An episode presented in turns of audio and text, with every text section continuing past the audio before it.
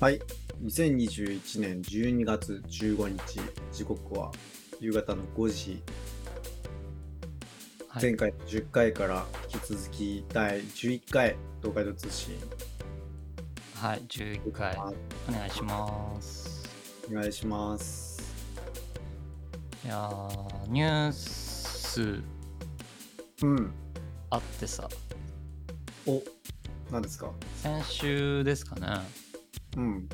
なんかあったっけなんかありましたんですよ。その、 お金ばらまきおじさんいたじゃないですか。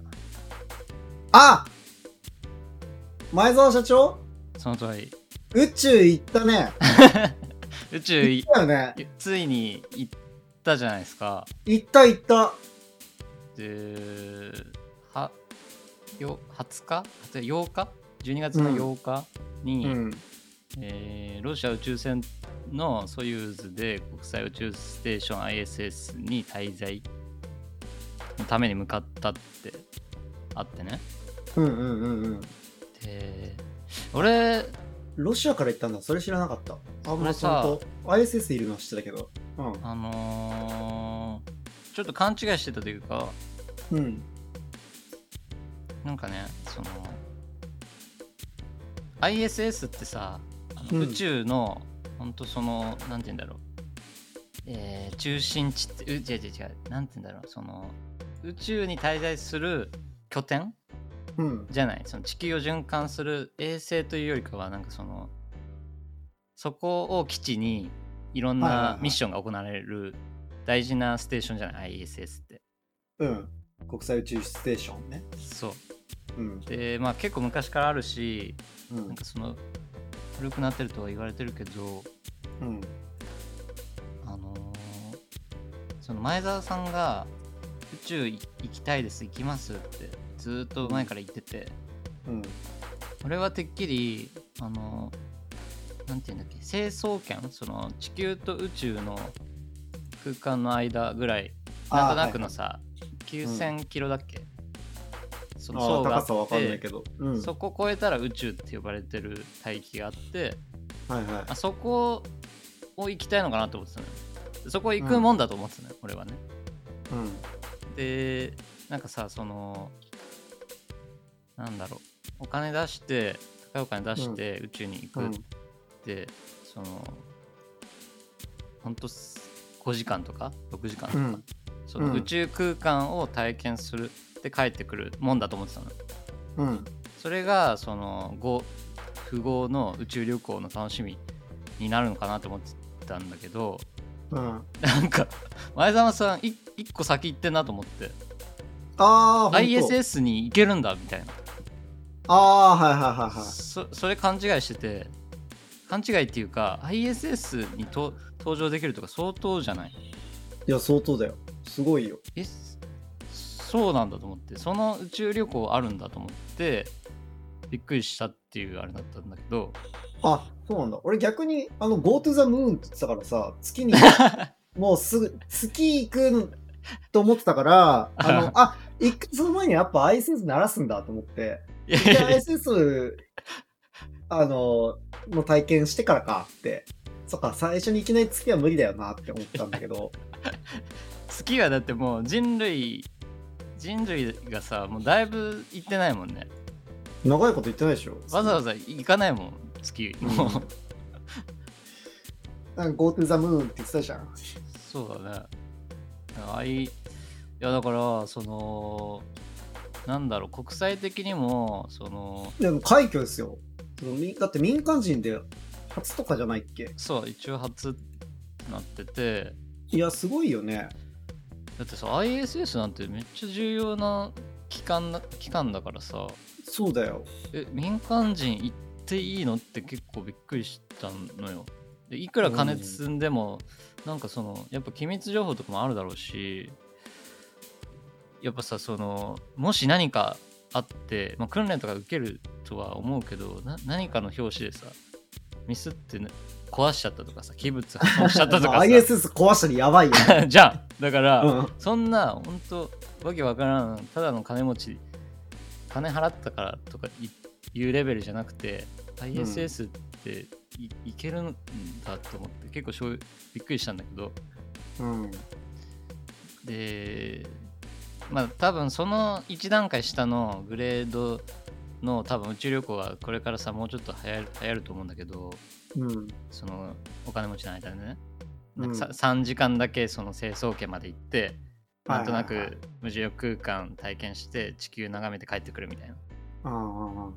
でもう前園さん ISS で行ってでしかもなんかきちょっとね気になって、うん。あのー YouTube 見てみたのよ前澤さんうのね、ん。うんうん。知ってる YouTube チャンネルあん のあ、なんかさ、歯磨きチャレンジとか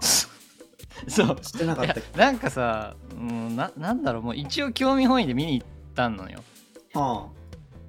別にバカにしてるわけじゃないしなんかそのいろいろ言われてるじゃんお金で夢買うんじゃねみたいなさいや、金で買うね、夢買って何が悪いんだよっいてや思うけ俺どねも別にいいと思うしあのあでもね、いるいる。まあ、そういうなんかやっかみの人たちいるけど、いや、だって何にも悪いことしてないよ。だって。俺は、あれは本当に素晴らしいことで、あのーその宇宙のこと紹介してくれてるとかだけでさ、もう歯磨き、うん好きで歯磨きしてる動画出してくれてるだけ で、おもろ、すごいじゃん。そうそうでなんかそう YouTube 気になってさ見に行ってさ、うん、今多分宇宙編みたいのが訓練上がとってる上がっかてもる。含めてう56、ん6本あんだよねあんま数多いわけじゃないんだけど、うんなんか宇宙服オーダーしましたとかでそれうん着るなんかその工程を見せうんてたりうんで今からこのロシアであまず無重力の訓練しますみたいなはいはいがあはったりしてで見てさなんか不思議な気持ちになったのよなんか本当前澤さんってさなんだろう、まあ、社長でめちゃ多分頭いいんだろうしお金持ってるし、い。うんだけどなんかややっぱさその宇宙ってさいまだにさ SF じゃない自分らのさ考えとしてはさうんうんでだけどユ YouTube の動画として発信されるとうんなんかすごいこうししあのなんて言うんだろうこう身近に感じられるそうといそかうそう、ね手うん手元にいよいよ落ち落ちてきたんだな宇宙がみたいな あー宇宙 YouTuber いないからね。そうそうそうそう初じゃんっうん。ていうのであってなんか見ててすげえ不思議な気持ちになったのようんうんうん。いや面白いと思って見てたんだけどあのなんかカメラマンその自分で撮影して前澤さんが自分で撮影してレレポしてるんじゃなくてそのああ、撮ってるね。カメラマンいるね。いるでしょってことはさ、え2人搭乗券必要じゃんうんうんうん。自分だけ行ってあ満足して帰ってくるんじゃなくて でもサポーター連れてったわけでしょそうだから2人分費用出してるってことだからうん。でそのカメラマンも多分く訓練受けなきゃいけないしうん。そういくらよみたいなうんうんうんうん。ね、いくら積んだらいけるんだろうね。でなんか今ちょっとし気になって調べてみたらうん。一応推定100億って言われてるっぽい100億。100億。それが1人で100億なのか2人で100億なのかうん、 1人だっら。たら50億なのかっていうのは分かんないけど、ああ、うんうん。でもまあそれぐらいかかるんじゃないかって言われてるっぽいねうーん。すごいね ISS 滞在で2人で12日間うん。予定らしいんだけど多分今今も行ってるよね12月言ってる15言っだてかる。らまだ帰ってきてないでしょ。だから今そのう上をね見たら日本人の前澤氏が漂ってるわけでしょ うんそうそうそうそう。ISS ってだって観測できるらしいからね。あそうなんだうん。なんか、その、宇宙兄弟って漫画あるじあーうんゃうんん。映画にもなった。うんあれで見たんだけど、そのなんか、うんと、回ってる時間とかが、その周期が、一応あれってこう衛星的な感じで月、うんあうん地球の周りとかをこう回ったりしてるかうんら、みたいだねなんか時刻があって、その夜のそのタイミングだと、なんかピカピカってこう光ってるのが一応見えるらしいようーん ISS うーんそのこの時日のこの時間にここの辺りにいるみたいなのがうんうん分かるから、それで観測できるらしいですよ光の点みたいな、うーんじゃあ前澤さん見れるわけね見れるよ前澤さんあそこに前澤いるんだって見れると思ううーんいやーもういいよねそのやっぱこの宇宙結構好きだからさその、ねまあ宇宙ってものをこう身近に感じさせてくれるしそれにまあねそのお金で行ってるわけだからなんかもしかしたらその相手する宇宙飛行士とかなんか素人のおじさん来ちゃったよみたいな感じでさまあね教えなきゃいけないこと多かったりとかで大変かもしれないけどでもそんだけのお金でこう宇宙研究にそうだね資金,、資金も投入することができて前田町広告なんて誰も損してないですようん素晴らしいですねまあ、勝手な想像だけどその旅費というかは、うんあのーそうだね宇宙研究に多分急に回されると思うしそう回されるでしょの ISS とかさその辺の宇宙 NASA とかさ、そのその辺にお金がまあ入るわけだからあのロシアの NASA じゃないなんだっけとかにも入るだろうからうん、なんかこ ISS れも多分老朽化してるだろうから修復費とかかかるだろうしねでこれでさ税金から賄わなきゃいけないとかだとまた税金使ってどうこうとかって文句言う輩がいるだろうからさ宇宙行きたいっていうおじさんがお金ポンと出してくれてうんうんそれれをおじさんは宇宙行けて、うんうんう宇ん、宙飛行士は資金が豊かになって、そうだねそうだね、でだから他の民間人は「うわ宇宙いいな」ってこうねえだから慣れビジるからネスとしてはかなりすごいいいいいとよ思うよねめちゃめちゃいいよね向こうもそのうん宇宙を提供して、まあ、うんなかなか大変だと思う思うけど行っそうねいや宇宙行きたいねてみたいな俺も行きたいよ宇宙来年かな来年からだとあのーイーロン・マスクがさあスペース X? そうが立ち上げたその、スペース X のクルードラゴンうんクルードラゴンっていうロケットかなを利用してそうんうのん ISS に滞在する宇宙旅行が始まるっぽいえー、いいなぁだからもうソユーズそのロシアのソユーズから行くよりもうちょっとその手軽になるのかななんか多分ロシアとかだと情勢とか絡むだろうしとはいえでもさね大富豪しか行けないとかだったらちょっと困るからそのうちもうちょっとお手軽になるといいですけどねそれは死ぬまでに1回は行きたいなって思うけどでもなかなか難しいだろうなやっぱお金もあるしだってさ地球も全然いろんなとこどこ どこにも行けてないのにさ そうだね行けてない国の方が多いのに宇宙ね行きたいと言ってもなかなか行けないのかもしんないけどでも俺らがじじいになる頃にはあの宇宙パッて行けるといいよね、ねんそうだねそんな時代もいつか来るんだろうねうん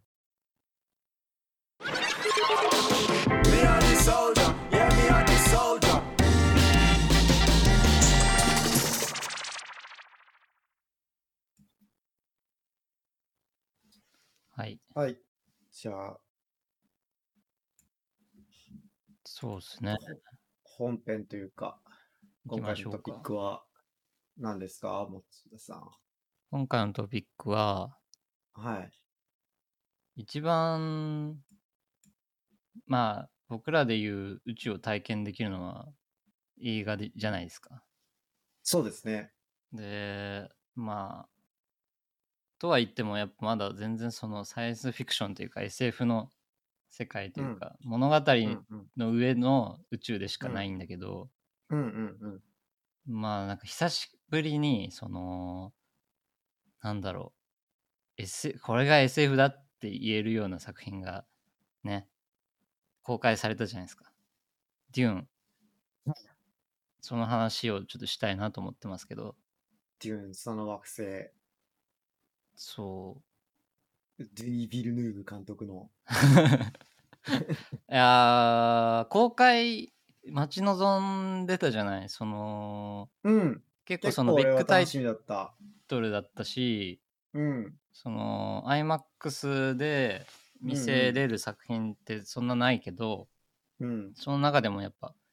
ずっとこう話題になってたしいつ公開するんだっていうのでもさうんうんうんあったじゃない、き去年のだってさ、12月とかもっと前コロナかとかで延期したりしてたよね。そうで公開しませんってなってでようやく今年のあれいつだっけ公開したの公開はいつだっけ何月だったっけ ?10 月とかそんな、そんな前だっけえ結構前だよ、あれもう。もう結構前になっちゃった。公開。いい10月15だね。あ、そんな前か。そうだね。もう2ヶ月経っちゃったね。うーん。って言っても僕もちょっと公開当日とかには見に行けなくて、まあちょっと時間かかったけど、うんうん。まあこれはちょっと忙しくても IMAX で見ないとまずいなと思って、はちょっいとは駆け込み寺っぽく行ったのよね。い。うん。で、まあ、映画館で見てよかった。まず、ああね、それは本当にそ原くんう。をあれこそ映画館で見るべき映画ですよね。そこうれだね。は公開してすぐに、うんえっ、と、ドルビーシネマで見たのかなうん。はいはいはい。京都のムービックスでドルビーシネマで見て、で、ちょうど、えっと、本物の黒ね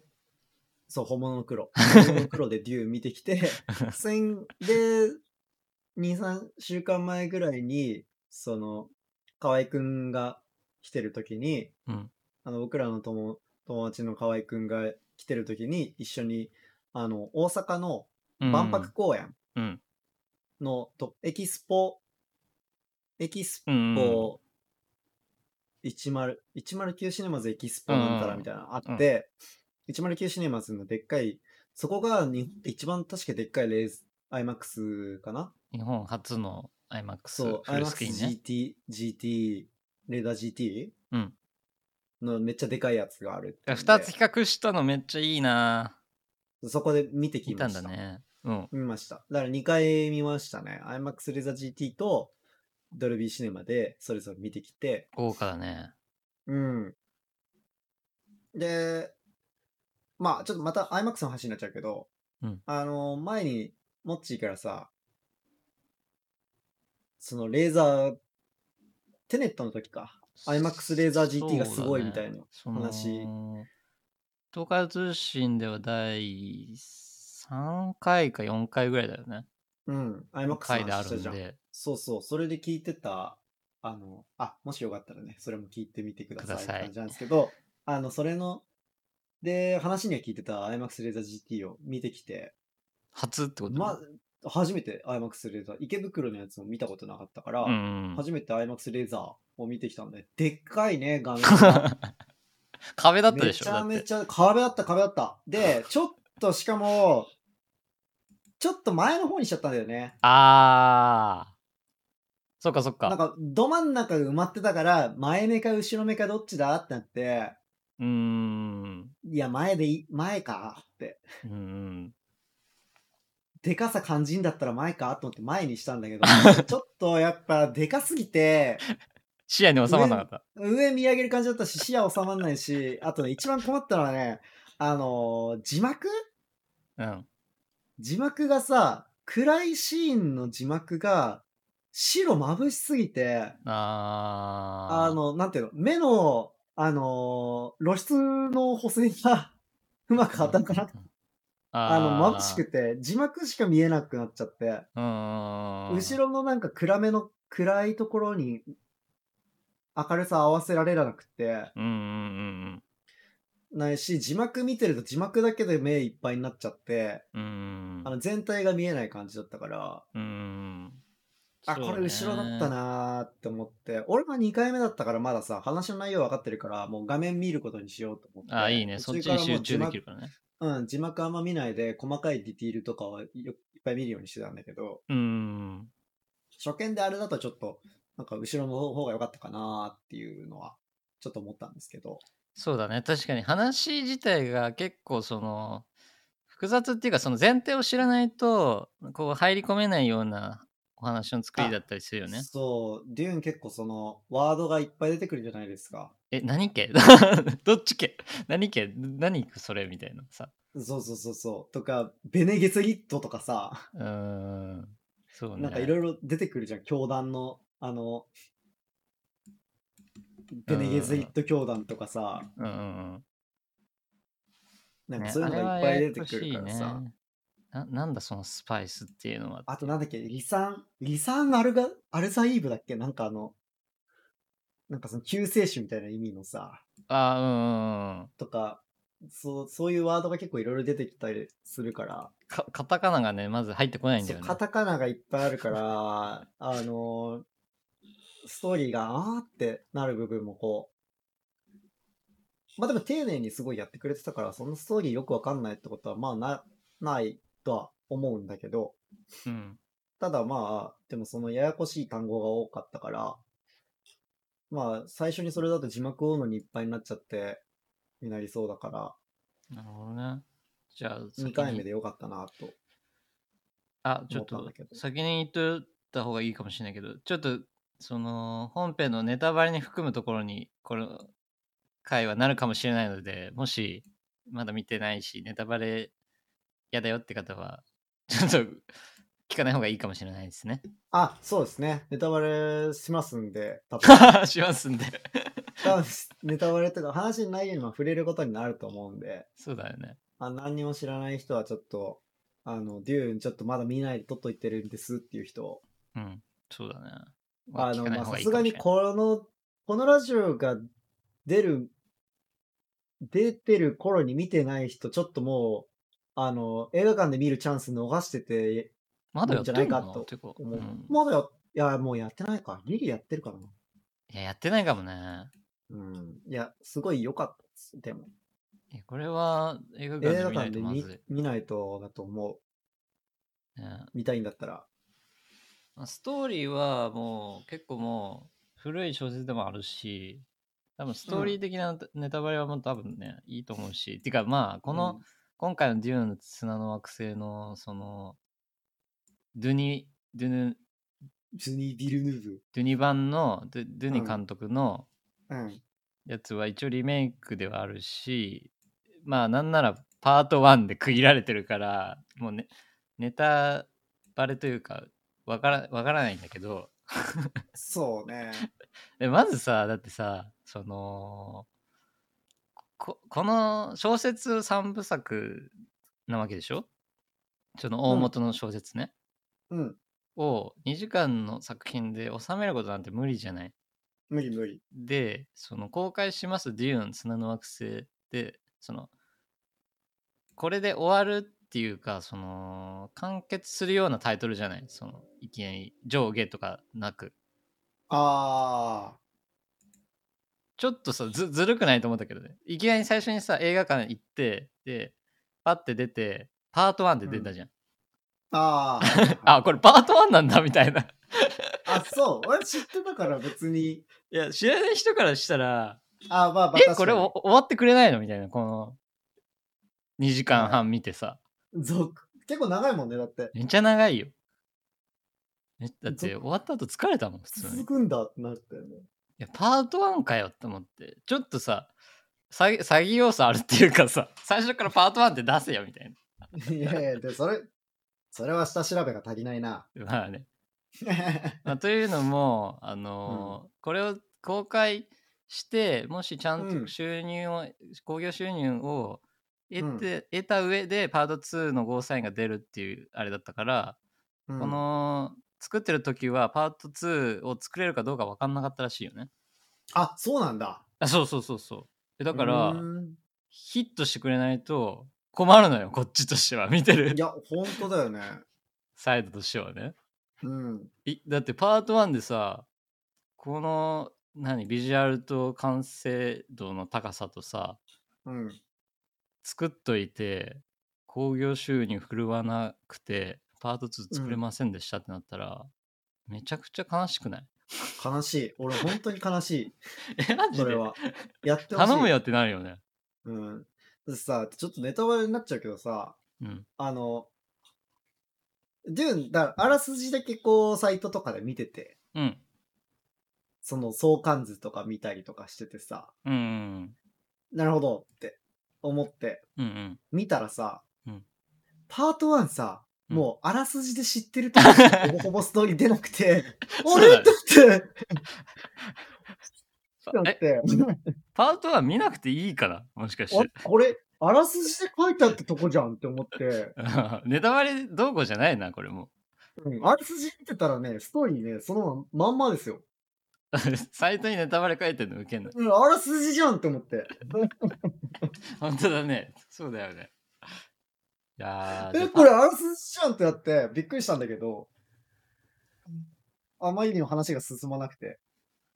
だけいやど、でも、それは、でも、それだけ、やっぱりちゃんとした内容のやつだから、そう、丁寧に丁寧に、あのー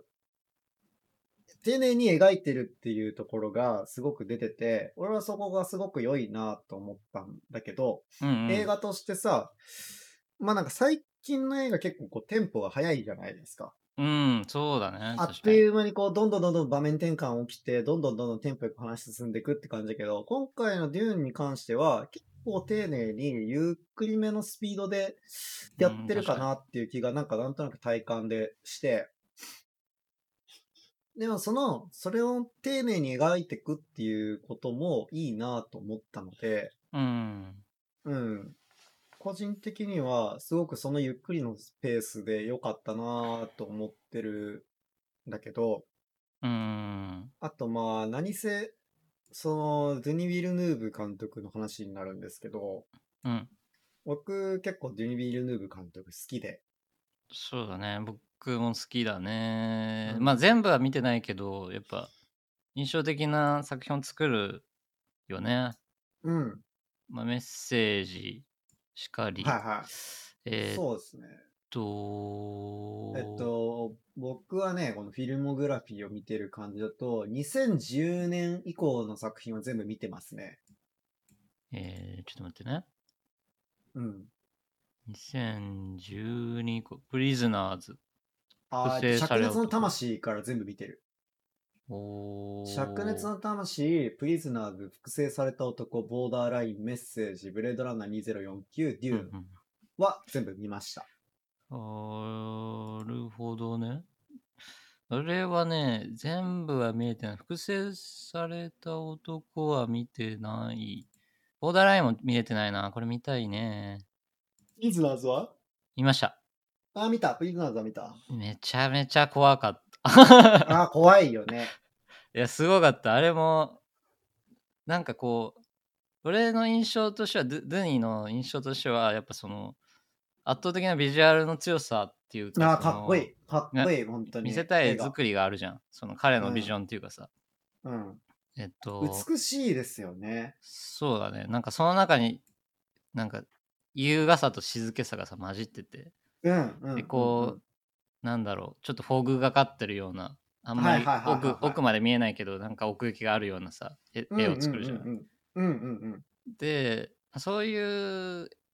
なんだろうこう印象的な絵を作りたいタイプの監督なんだろうなって思ってたんだけど、うんそのプリズナーズ見てうん。いやこれも作これこういうやつも作れるのかと思って結構衝撃だったんだよねああ。ちょっと、ドゥーンの話からそれたけどうん。プいリズナーズやそうのだね人間。模様というかさその人間の怖さというかうん。思い込みだったりはいはいはいはいなんて言うんだろうすごかったねあれおも面ま白あかった人間のな、なんていうのかな、こう、負の側面じゃないけど、なんねかそういう、こ う、ところをね、やりますよね。あとあのね、灼熱の魂もね、だったらちょっと見てほしいんだけど、うん灼熱の魂めっちゃ重いし、結構その、人間の嫌な感じみたいな部分とか、そうーの、ん結構あって、うんうんいや、なんかす結構こう、迫ってくるものがあって、灼熱の魂すごい良かった。うん。へーえ、どううんどういった話なのその、短くあらすじ灼熱の端子のあらすじは、えーっとね、確かね、えっと、イランとかそっちの方からの移民のうんお母さんがいるフランス人かな、うんうんうんフランスだったか、カナダだったかフランスだったかはちょっと忘れちゃったけど、うんなんかそっちの方の、あのーその移民の子供のお姉さんと弟のし兄弟かなうんうん弟だったかお兄ちゃんと忘れたけど、その、男女の兄弟がいて、そうんうの、んあのーお母さんが死んじゃったと。うんで、お母さんが死んじゃって、その時になんか、その、遺書的な感じで手紙を渡されるんですよ。おうで、お母さんはシングルマザーで、そのお父さんがいなかったんだけど、うんその、お母さんから、えっと、その、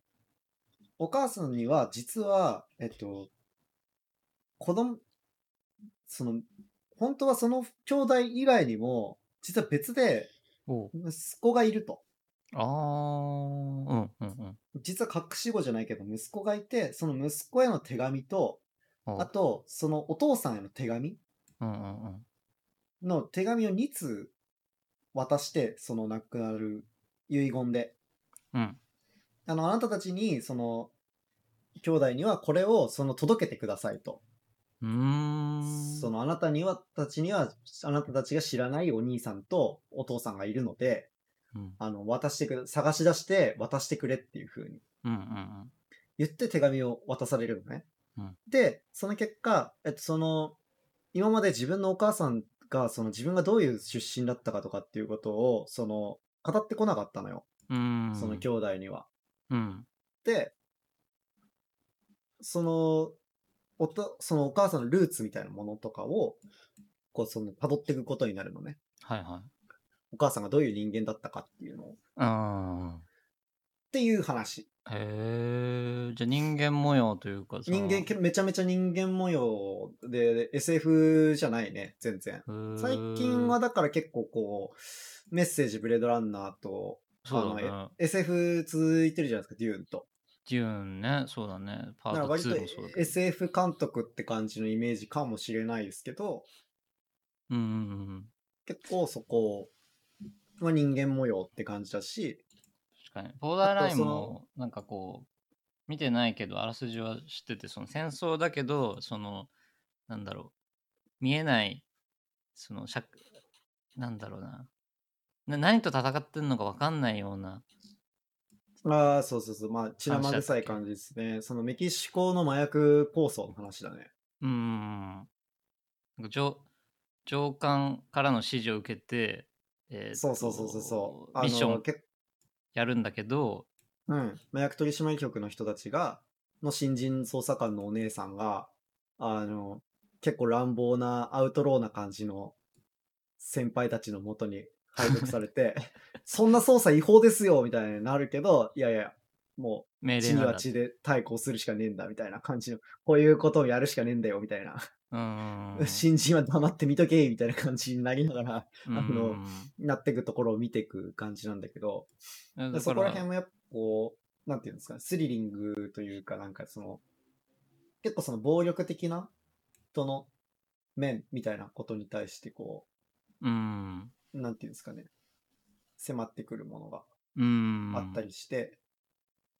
そのただ人間ドのンパチするような戦争映画じゃないってことだよね。うん、やっぱただドンパチするだけじゃなくって、そこで生まれてくる、なんていうんですかね、その、恨み的なものだったりとか、その何のためにそういうことをしてしまうのかとか、うん。なんかそういうその罪みたいなもの、プリズナーズとかも結構そうだったけど、その罪の意識みたいなものとか、うん。。なんかそういううのとかにこう結構触れてくるというか、はいはいはうん。い。確かにな。な、な、何がきっかけでこう、SF に行ったんだろうね。ああねなんだろうね。まあでも、SF とは言っても、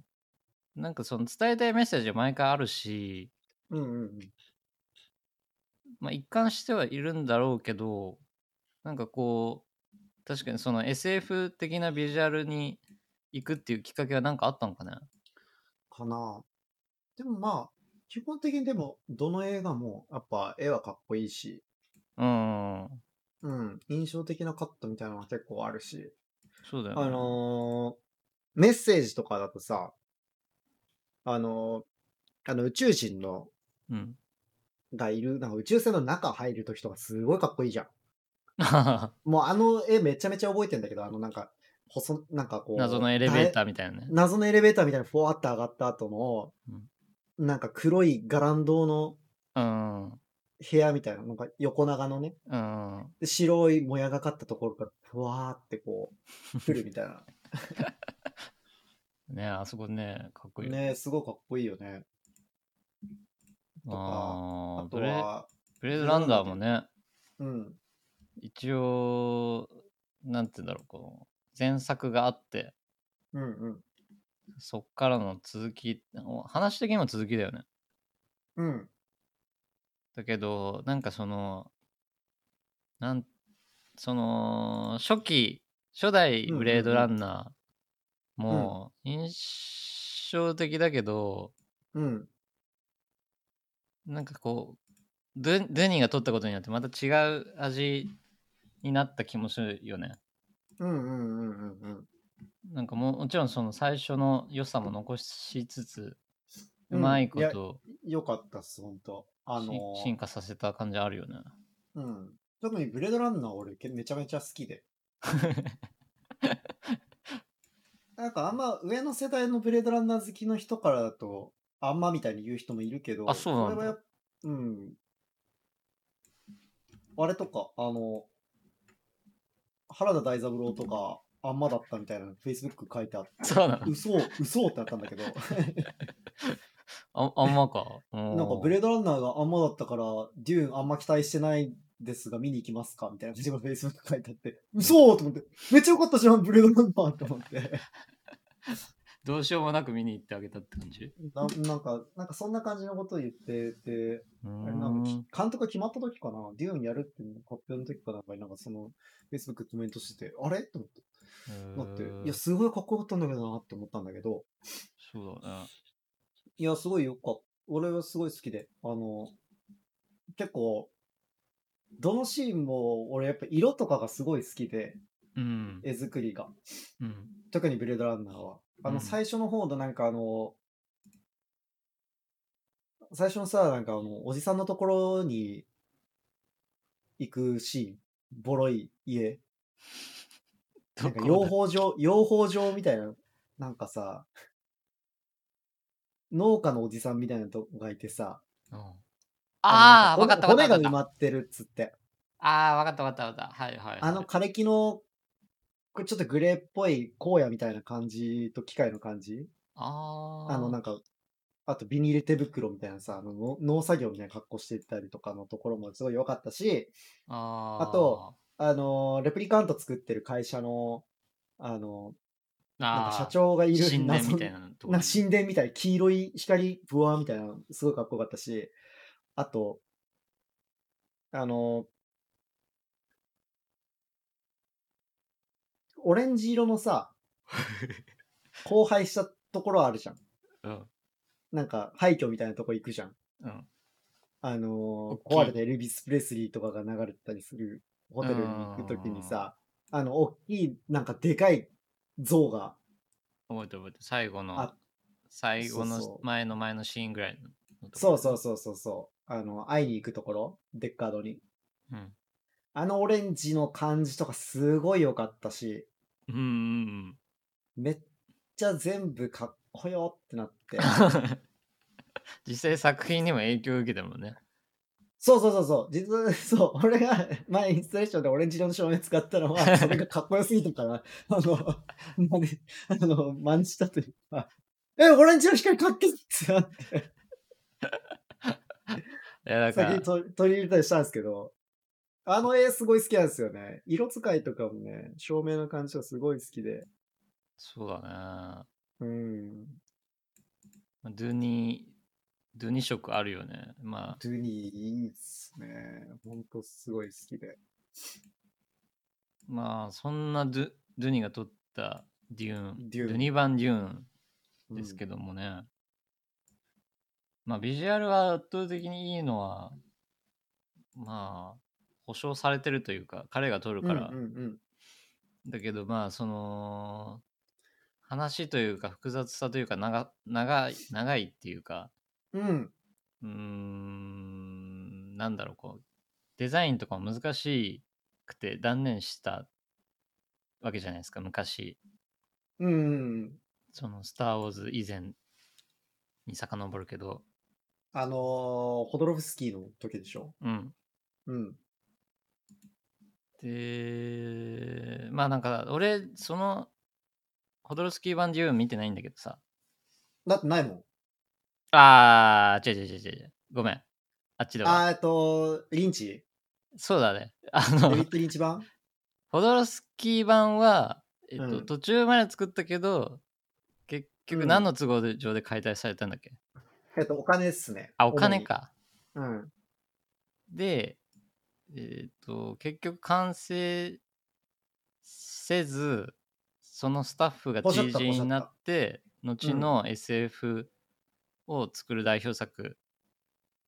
になっそてうたってそ感うじだそようねそうそう。えっと、それは今、あの、ネットフリとかでも確かアマプラって見たのかなえっと、ホドロフスキーのデューンっていうドキュメンタリーが、あの前に公開されてて、で、今その配信とかでも見れるんだけど、それが、えっと、ホドロフスキー版が、のデューンがどういう計画だったかみたいなのを、ホドロフスキーとか、その、ま、 当時の関係者にインタビューして、語って、で、なんか、半分ホドロフスキーとかによる、その、こういう映画になる予定だったっていう、そのストーリー解説も入ってるんだけど、あの、あれ、それね、めちゃめちゃ面白いからね、ぜひ見てほしい。ホドロフスキーがめちゃめちゃ、あのーもうニコニコしながら、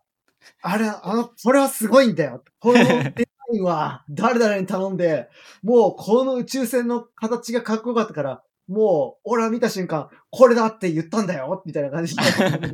ホドロフスキーが、俺の作り方だった夢の映画についてめちゃめちゃ語ってて。えー、それ、まだ見れてないんだよね。ちょっと見見るわ。見ます。見て見て。あの、めちゃめちゃ面白いよ。もうね、少年のようにね、ホドロフスキーが目輝かせながらね、もう、あれは、あの役は誰々に決まりだとかって言って、 あのめちゃめちゃ言ってて。いいなぁだから結局、それが、あの、もう何千億とかの資金、もう、すごい億、何億、何百億、何千億、確か、予算になっちゃって、うん。で、 しかも、その、上映時間10時間っていう、わけわかんない映画、作ろうとしたから、あの、配給会社が、これ無理ですって言って、フィルム何本撮るんだよ、もう。もうダメになっちゃって、撮影まで行かなかったのかな。だあ、けそうど、なんだ。撮影まで行ってないんだ。でもなんかプロットができてて、はいはあの、えっと、フランスだっけの、うんあの、漫画家のバンドデシネの作家の、い。うん、あ、の、えっと、メビウスっおうて漫画家、うんうんうん、ああの、向こうの大御所の、うんうんうんメビウスの、えっと、にコンセプトボードを全部作ってもらった確か。メビウスとホドルフスキーで組んで、コンセプトボ、そのブックをもう漫画みたいにしたの。確か。それだけで何年かかるんだろう絵な。コンテみたいな。もう、もう、それでめっちゃ分厚い、もう、もう、実物映ってたけど、めっちゃ分厚かった。もう、え大辞典みたいな、すごい分厚さの、その、設定資料だっつって、あって、そこに全部だから、その、絵のカット割りとか、多分、そこまで、だから絵コンテみたいな、アートボードと絵コンテみたいなー、感じのビジュアルブッックができてて、ク。もうそこまでできてた。もうベイビースに頼んで、そこまで作ってて、だし、役者にも何人にもオファーしたし、えっ、と、宇宙船が確かね、えっ、と、シドミードか。うん。うんはいはい。が確か宇宙船のデザインとかしてたし、あの、悪役であるハルコネン伯爵の、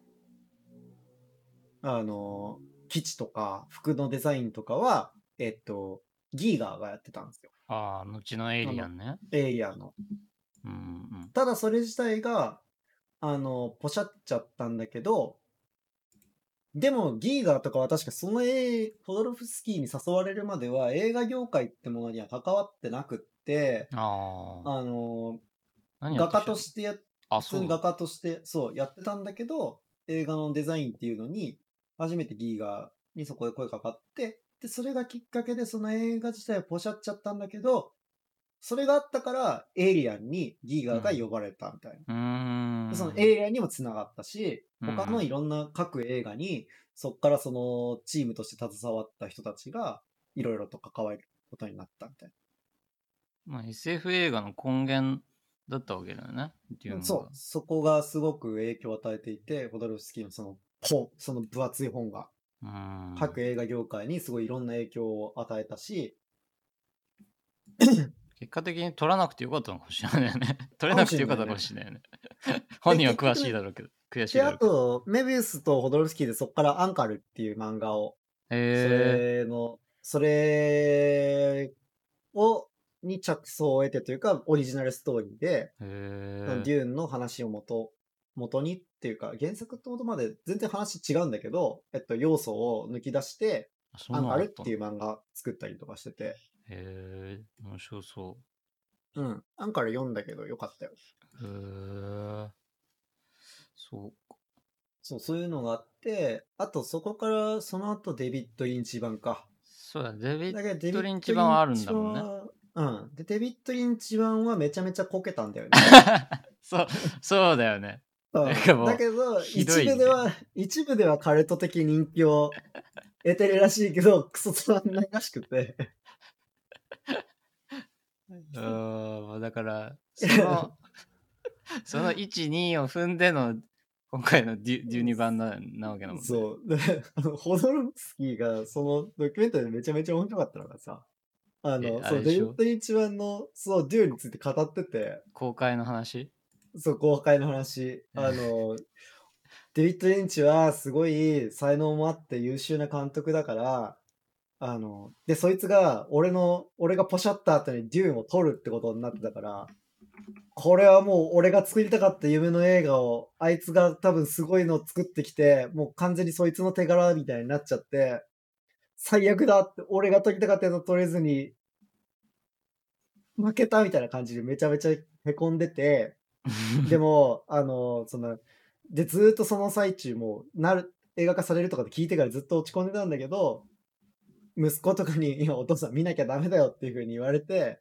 しぶしぶ、もう、もうおしまいだって気持ちで映画館入ったんだけど、映画館入って、上映が始まってからだんだん気分が 上がってきて、それは、あまりにもデイト一番がつまんなかったからって言って、つまんなかったから、やったー俺の作れないと、ディオまだ作られてないって言って、めちゃくちゃポドルスキーが、そこで気持ちが持ち直したらしいんだけど、あまりのつまんなさに。性格 よ。いや、でもなんか、作家ってそんな感じだよな、マジで。うん。ああ、ああ、みたいな。先にやられちゃったみたいな落ち込んだけど、クソつまんねえからよっしゃ、おめえ出品したつまみよ、つって。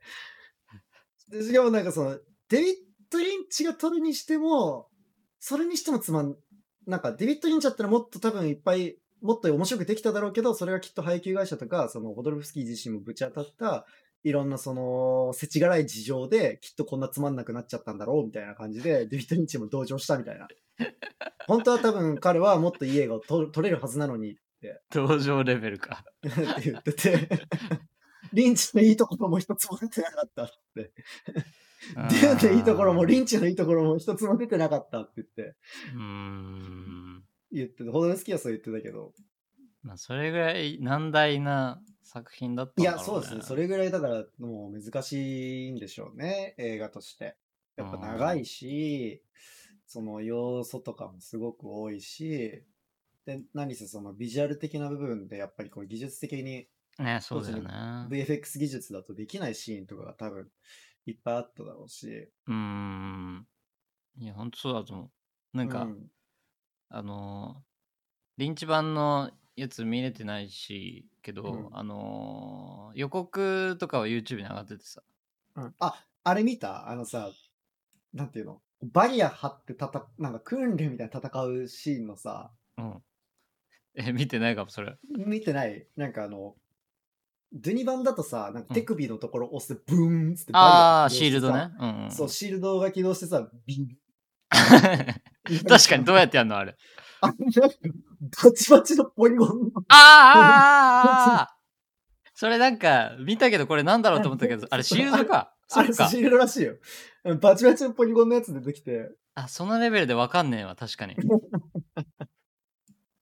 うわ、あれどう、どうやって作ってんだろうな、 普通に考えて。やばやばいよね、あれ、なんか。うん。てかまあしょうがないんだけど多分当時だってどう表現していいか分かんないしこういう風にやったらいいんじゃないかと思って想像したとしても CG 技術がないから、まあ、できな無いしね理だったんだろうね。いや、本当だよ。でせその説得力のある絵を作れなかったっていうのは多分でかいんだろ うねうん。なんか予告っつうかそのきなんだろう切り張りしてるやつ見たけどもうほんとハリボテでしかないっていうかさでもそれねでも相当金かかってるのは分かるんだけど、うん。そりゃまあちょっと今見ちゃうとね、当時どうだったのかわかんないけど、今見ちゃうと、だいぶね、ねえ、そうだよね。難しいよね。やっぱ SF 映画って結構こう、視覚効果とやっぱ直結する部分がこう、結構あるじゃないですか。うん、うん、どれだけ説得力持たせられるかみたいなところで言うとさ、そうだね。うん。誰もす想像できない謎の兵器とか出さなきゃいけないわけだからさ。そうそうそう。抽選とかね、抽選が飛んでるように見せなきゃいけないとかさ、そうそうそうそう。その、乗り物とか、ガジェットとかね、全部その辺が、そのビジュアルが良くないと、そこ、ちょっと分かりにくいというか、良さにならなかったりするから、うん。その直結しますけど、その辺で言うと、今回のデリバーのデューンは、だいぶ良かったんじゃないかな。まあ、やっぱ、この、この時代に作るべきだったんだろうね。うん。その特プロに、プロットを経て、うんうんこ。の CG 技術が発達して、うん。じゃあ何作るかっていう時に一番適した題材だったよね。うん。やっぱ衣装良かったね、あと。いやー、スーツめちゃくちゃかっこよかったね。衣装すごい良かった。あとなんかその、あの、保水スーツ以外とかも結構その、あうあ、んその、そう、すえっと、式そうそう典みたいなので着る。そう、式典の服とかも良かったし、あの、最初にこう、船降りてくる時の、うん。ああの、お母さんの服とかもめちゃめちゃ綺麗だったし、あー、そうだね。全体的に衣装が、その、どこの家も、その、その家に合わせたこう、服の感じ、うん。ハルコネンの、ハルコネン家の服、うん服飾、その、うんあの、頭ツルツルなところも、 みんな坊主。そう、みんな坊主、白坊主のアルコネン家もそうだし、で、あとはその、アトレイデスのうん ち服の感じとかもすごい良ょっかとった貴し、族っぽい感じのね。そうそうそう、あの、結構こう、イギリスっぽいというか、ああ、うん、そうだね。あの、なんか、最初に住んでた家の星最初の領地のところの感じもちょっとイギリスっぽいじゃないけどさ、ここんな感じあったよね。。あの、緑と崖と。岩手みたいなああ。あれか、あの、なんだっけ。えっと、なんか一番最初にササインというか、契契契約ししたところかな。あのああ、そうそうそう。あの、受けるかっつって。ああ、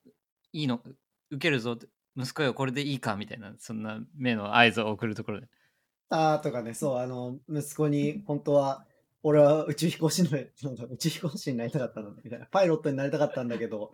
おあの、漁師にならなきゃいけなかったんだよ、みたいな。こう さあの、お散歩しながらお墓の前で言ったりする時と、あの感じとか。ああ、確かにね。うでなんか、さ、俺さ、マシンデザインちょっと結構笑ったんだけど。え、あのートンボみたいなやつとかいや、トンボは、まだ、いい方の面白さなんだけど、うん。その、一番最初に、その、せ誓約書というか、その、えっと、なんだっけ。ああ、あの、今じゃ話あしたとこ皇ろ皇帝の方が来るときに、玉で来るやつあそうもうまん丸の球体に玉で来たよね。ちょっと足がピョンって生えたみたいなうんうんやつで着地してきて、 なんだこれはって思って。でも、よくよく考えてみると、あのうんメッセージのさ、あの、バカウケ、その、 宇 宇宙船もそうだけど、まあ、バカウケってさ、あの、ちょっとさ、小バカにされてたじゃん、そのネット民から。うんうんうんうんうんって考えると、ドゥニ版の SF の、えーっと、マシーンって結構なんか、ちょっと面白いっぽい、でかい、謎の形してる感じになっちゃうのかなと思って。あー、まあなんか丸い石みたいだよね。そう、丸いし。で、全部河原で拾った石みたいな感じしてるよ ね。なんかつるんとしたさ、つるんとして る、つるポんコとしてンとしたやつる。うん。だったなと思って、その映画見ながら、あメッセージもそうだったわと思って、うん。別に今回のに限らないわと思って見てたんだけど、あとなんか、なんだっけ、その球体のマシン、その宇宙船だけじゃなくて、ももっうとんあの、マンボウみたいな形の宇宙船も出てきたの覚えてるどこでマンボウあれはね、誰の宇宙船だったかもう忘れちゃったけど、どのやつベネゲスリットのやつ最初に移住するときのやつ。でもなんか本当マンボウみたいな口がバーンって開いたようなあのバカウケをマンボウ横にし長 くしあたれようなで、マンボウ、ジンベエザメでしょマンボウっていうより。ジンベエザメかなあそうそうそうジンベエザメジンベエザメ、ごめんはいはいはいはいはいはい。ああ、出てきた出てきた出てきた。とかも結構不思議な形しててうん。かっこいいのかかっこかっこよくないのかはもう分かんないっていうかも うおもろい形してあるまあ正直ね、宇宙船のデザインは俺そんな好きじゃない から、2番。あの、あ別にかっこよくなんなかったから。でも、でも、あの、トンボみたいなやつの飛び方がかっこよかったりとか、あーそうだね羽畳んでヒュンって急降下してかあら、ーまた羽バッて広げて上がっていく感じとかかっこよかったり。 そう動きはね、好きだけどね、あんまり、あのー乗り物のデザインで、おこれはやばいとは別になんなかったから。まあまあ、こうだよねって感じだった。そうだねそんなにグッとは来なかったけど、どっちかっていうと、なんかもっと細かい衣装とか内装とか、な なんかそっちの内側の方が、外側のなんか、そうだねなんか出てく乗り物よるりも出てくる秒数も本当にうん十秒だったし多分気にならない人は気にならないけど、 うん、そんな別に特段良くはなかったなとは思うね。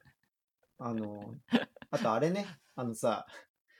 せっかくさ、乗ってきたのにさ、あの、花子連剣の襲撃でさ、あの、宇宙船全部爆発しちゃうじゃん。えどこだあの、あの、最初に乗ってきたやつで、で、なんか攻めてきたってなって、うん春子連携が夜にさ、奇襲かけてくるじゃん。あで、やばい、急いで宇宙船乗れーっつってみんなで、うおーって言って、隊員に出動するんだけどさ、どんどん上からミサイル降ってきてさ、あうんああの、宇宙船全部、なくなっちゃうねこバリアで、ドゥドゥドゥドゥドゥドゥってこう、と止まるんだけど、ドゥーン、ボーンみたいに爆発して さ、一回バリアで受け止めるんだけど、受け止めきれなくてドカンみたいな。全部そうなってあ覚えてる爆発していくじゃん。ああそこねよかったうん、あの爆発の仕方すごい良かったよね。一回バリアで受け止めてる感じが良かった けど。そうバリアつ抜けたいけど抜けたみたいな そうそうそう。あれねいやなんかバリアダメじゃんってなって。バリア全然ダメじゃんってなって。ね なんかあのーえ超超うー近未来っていうかもう超高次元の話でさ確か1万年紀元前1万年みたいなあ紀元前じゃねえわ危険語紀元後1万年みたいなの書いてなかったっけあ、そうなの俺時代設定は分かってないわ。もう超もうそう超先の話そういう世界だと思ってた。先の話だった確かで地球あんのじゃん。いやないでしょ ないないないもう人類もとっくでに進も化地してるわ球とかそういうの関係ないもう宇宙の話だと思ったわ。スター・ウォーズみたいに。あでもまあ地球はどうなんまあだろうでもそわかんないけどまあでもそんなような話。でも西暦で言うと、多分なんか1万ってなんとかって最初に出てきたのよ。であへーそんな先の話なそんんな話だだと思って見てて、で、なのに、あの、結局さ、戦うのはさ、剣だったりするじゃん。剣だね。で、あれはなんかなんでかっていうと、あの、なんかそのシー、シールドをまとうじゃん。その赤はいとはい青はいはいのはい。はいはいはいシールドはポチッと主人公とかうん。その敵もシールドで防御するんだけど基本的になんかあれれは、あの速い動きを受け止めるようにできてんだってそうだよね。だからさ、なんかさ、殺す時とかこうゆっくりめにこうやったりするよね。あうんうんだからなんかそうそう、それは思った。なんかそのシールドで速いものは防げるから、ゆっくりなものが多分防げないから、その、なんか格闘法みたいなのが独特なこうあ倒ーし方というかさ、そうだねあ多分それ用の戦闘術があったり、あとそれ用の武器うんうんうんがあったりするんだな、みたいな。なんかダーツみたいなのとかだったりするじゃん。うんうんうんあの、あ吹きや麻酔、吹き矢みたいな麻酔のやつとかもさ。で、なんか一緒に止まるんだけど、ぐー んこう、ゆっくりず、ブスみたいな感じにさ、うーなったりとかさ、あ、多分そういうやり方なんだ、みたいな感なじんねか。そのその銃時代その銃で戦争してる時代から、その受け継がれてできたシールドだかららしくて、うんうんそうの、んうん弾丸とかを受け止めたりする能力が高いんだけど剣みたいうんうんな動きに対しては、えっとなんだろうはい入っていっちゃうからはいはいはいはい。結局一周回ってそうんうのん弾丸じゃなくて、最終的に剣の戦いの時代らしなあ、い、よくできてますね、設定として銃が。そうそう設定がね。なんでこうなんかバカすか「スター・ウォーズ」よりピュンピュンって撃つんじゃない戦争しないんだって感じだけど、そういいう背景らしいようん。はいはいはい。あなでいいなるほどね設定と思っですねてガンダムみたいないい設定 です。ガンダムもその辺の設定、あれで、なんでガンダムでさ、あの、わざわざロボットで肉眼で見て戦ってるか知ってるえ何あれは、あの世界ではミノフスキー粒子っていう、そのミノフスキー博士が発見した粒子があって、その粒子が、なんかレーダーがわ、レーダーを完全に妨害する粒子えーでしかもなんかそのおかげで粒子のミノフスキーエンジンっていうやつのおかげですごい大きなものとか動かせたりとかするでっかいエンジンがお作れるようになっててそれ使ってガンダムとか動いてるんだけどで本当はあんなレーダーであの今だったらさレーダーで誘導してミサイル撃って核爆発で終わりだったりするじゃん。ーうんだけどガンダムの世界だとそのレーダーが機能しないから誘導ミサイルが効かないので肉眼で見ないと戦えないからわざわざあんな目で見える距離で 剣ロボットで剣振り回すみたいな戦い確かに方になっちゃってるっていう。ロボット乗ってる意味も分かんなくなってきちそうゃっそたうそうねそうそう。なんでロボット乗ってんのっていうのはそういう理由があってそのミス誘導兵器が効かないからもう目視で戦うしかないのでえみたいーな、設定が確かあるんですよ。そうなんだそうそうそなるほどねじゃあやっぱ一周回るう。んだ、ね、一周回るんですね、そう。でも今のテクノロジーではないなんか便利技術によってちうょん一周回ってちょっと古い戦いのスタイルに多分デュエルもね、うんなってると思うんだけど。そうだなうん、まあだからちょっとさそのなんて言ったらいいんだろうこう結構ゲームオブスローンズあーぽいじゃないけどさまやあっぱあの確かにそう領主同士の争いとかそういうのもさうん昔の物語と言ってもなんか出確かてにくるものがうんうんその SF なだけでうん結構スタイルとしては昔の話とかそそうのだ騎ね士とかがいるような感じの時代の話っぽくもあるじゃん。確かにそう言われると、うゲームオブスローンズだわその、うんうん、どこにえっと娘を送るかとかそうとか、何々家の陰謀があって、 とか、何々家と何々家が組んでて、みたいな。どこが操っててどこが黒幕なのかとか、そうだよねそうそうそうそう。で主人公に剣術を教えるやつとかそうそうそうそうそう。 基本的に一緒だねうん。いるもんねそのいるいる。なんか親親親よりもその親の右もっと腕お父みさたんいっなぽポい人いるジしションの人とかね。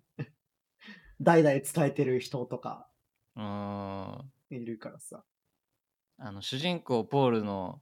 うん。あの、ま、お父さんの右腕みたいな人かっこよかったななんだっけえ、ダンカンあなんかなんかめダっちゃンカ強いンやつ間ほどでしょあそうえ、そどうっそちうだろうダンカンは、あれ、あの、えよくあのアクハアグマしてンたやのつ人ん。あ、そうそうそうそうそう。あれダンカンだよね あれダンカン。あの、最後この場所食い止めるみたいな感じでこああ、そうそうそうう。段階いっちゃダメだみたいなああ、そうそうそうそうそう。いや、かっこよかったね。なんかっかこよかったねダンカンねあれ絶対原くん好きだろうなと思って見いやてた。ダンカンめっちゃ好き 男前だったよね。うーんよかったね。やっぱああいうキャラいるよね、必ず。いいねこれ言うと彼女にさすごい笑われるんだけどさうん。やっぱちょっと自分がさこう俺ひげ生えないしうん。体ちっちゃいからかわかんないけどちょっとねひげ生えてるムキムキの男にちょっと俺弱いんですよねえ、でもそれは、みんなそうだよ。お男ならみんな憧れやるっっしぱょ。やっぱそうかなうん。やっぱティモシー・シャラメもめちゃめちゃイケメンでかっこよかったけど、その主人公のポール役のねうん、ティモシーそうね。そう。やっぱちょっとヒゲマッチョいいっすよね。そうだ憧れます。ね、ヒゲマッチョ に。いや、でティモシーは本当になんかもう天使みたいな顔してたね。綺麗な顔してる。あんなに王子様役似合う人いないよ。ね。もあうのスタイルもスーンってして足もしてる細くてピーンって感じだったけど。前、えっと、ネットフリであったキングダムだっけなって映画キングか。キングだ。キングって映画見たんだけど、うん。それもティモシーが王様役、うーんえっと、イングランドとフランスとかの戦争の時、あうのんそれこそ本当に騎士の戦争の時の、うん。えっと、に王様になっちゃった、なんたら五世みたいな。 貴族のみたいな。話やなんかそそう、王様の話、王様の話。そのティモシーが王様になっちゃって、みたいな話で。うーん。で、その戦争したりするんだけど、うんもうあれとね、まんま同じ感じというか、へ王様で剣振って戦って、え。へえ。なってて、お最初王子だったんだけど、みたいな感じで。はいはいはあの、ティモシー・シャラメは王王族が似合うね。い。え、25歳やって今。若っ。若いね。なんかさ、かっこいいこよなれすごいちょっと身内の話になっちゃうんだけどさ、うん、あの僕らの多分、大学のうん。後輩にあたる子でさ、竹久くんっているじゃないいる。あの彼にちょっと似てるなと思って、あ、お前ふざけんなよ。彼に重ねて、あ、竹久頑張ってるなと思って見てた、自じゃ分を。あ重ねないでください よ。なんでなんで竹久ごときを。竹内さんもさ、あの、イケメンで王子キャラじゃないいやいや、王い子王子キャラっていうか、勝手に俺は王子だと思ってたけど。 や、そんなこと言ったらね、あいつ調子乗るからダメだよ。いやいやいえティモシーの方が何倍もかっこいいから。や。いやでもなんか、顎の感じと、なんか、口元と鼻をシュッとしてる感じがちょっと似てるなと思って、あーまあまあまあまあまあまあ。勝手に重ねちゃってた。まあ、わからなくもないけど、これを言うと、あいつが調子乗るから、俺は言いたくないね。いや、か彼も王子様っぽいからさ、王子様気質あるかあるか。ら さ。まあまあまあ、 あると思う。まあまあ、置いとき、もう、もういいっす。その話は置いまあまとあいそれはしてて。ティモシーかっこいいっす。ねえうん。あとなんだろうなお父さんもかっこよかったしね。お父さん渋かったね。渋かった。激渋だったね。俺、あんな親父になりてえと思ったよ。あの、あのさ、医者役の人いたじゃん。はいはいはい。彼もよかったねゆえ、ゆえ石。あ、そうそうそう、ゆゆえ。うん。うんうん結局、まあ、裏切ったけど、なんかかわいそうでしたね、ゆえ石は。そうだね裏、裏切るしかない状況に追いやられてしまったっうんて、でも最後にさ、その、ああ、一泡吹かせようとね、仕込んだよね。あそこよね、あれ、あれいいなと思った。うん。あかわのい、そうだったけど。敵の、その、なんだっけ、敵に近づく瞬間があると思うんで、うん。これで、 奥歯で噛んで、そうそう。最後の一息を吹きかけてください。あのさ、あのさ、奥まで仕込んだ毒ガス異常に強くな かった。クソ強かったね。うわー とか言ってみん なさ、み、みんな、どうしようってなって。そんな強いなと思って、めっちゃ笑っちゃったもん。あれなんかもう、しかもあと、あの時にハルコレンが生き残ってんのも超良かった。あの、上にさ、上のなんか、換気ダクトみたいなところに、ふんってへばりついてさ、過労して生きてるみたいな。あのめっ、ちゃ弱まっちゃうね。もう、うん瀕死状態で見つかったよね、あれ。でもこう天井に張り付いてる感じ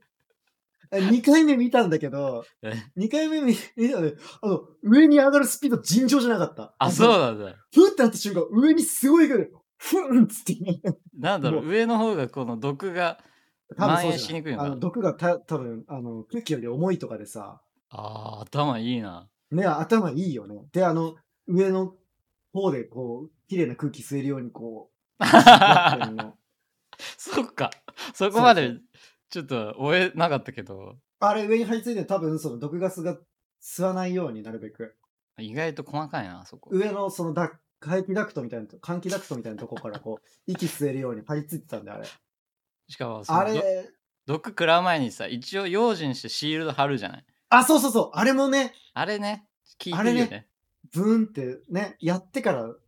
やっぱさ、真の悪はさ、こう、そう念には念を重ねるよね。そう、油断しない、あの感じ。あれこそ最強だよね。だし、だからやっぱその自分が何としてでも生き残りたいみたいな感じがさ、その強欲さみたいなのがすごい出てて、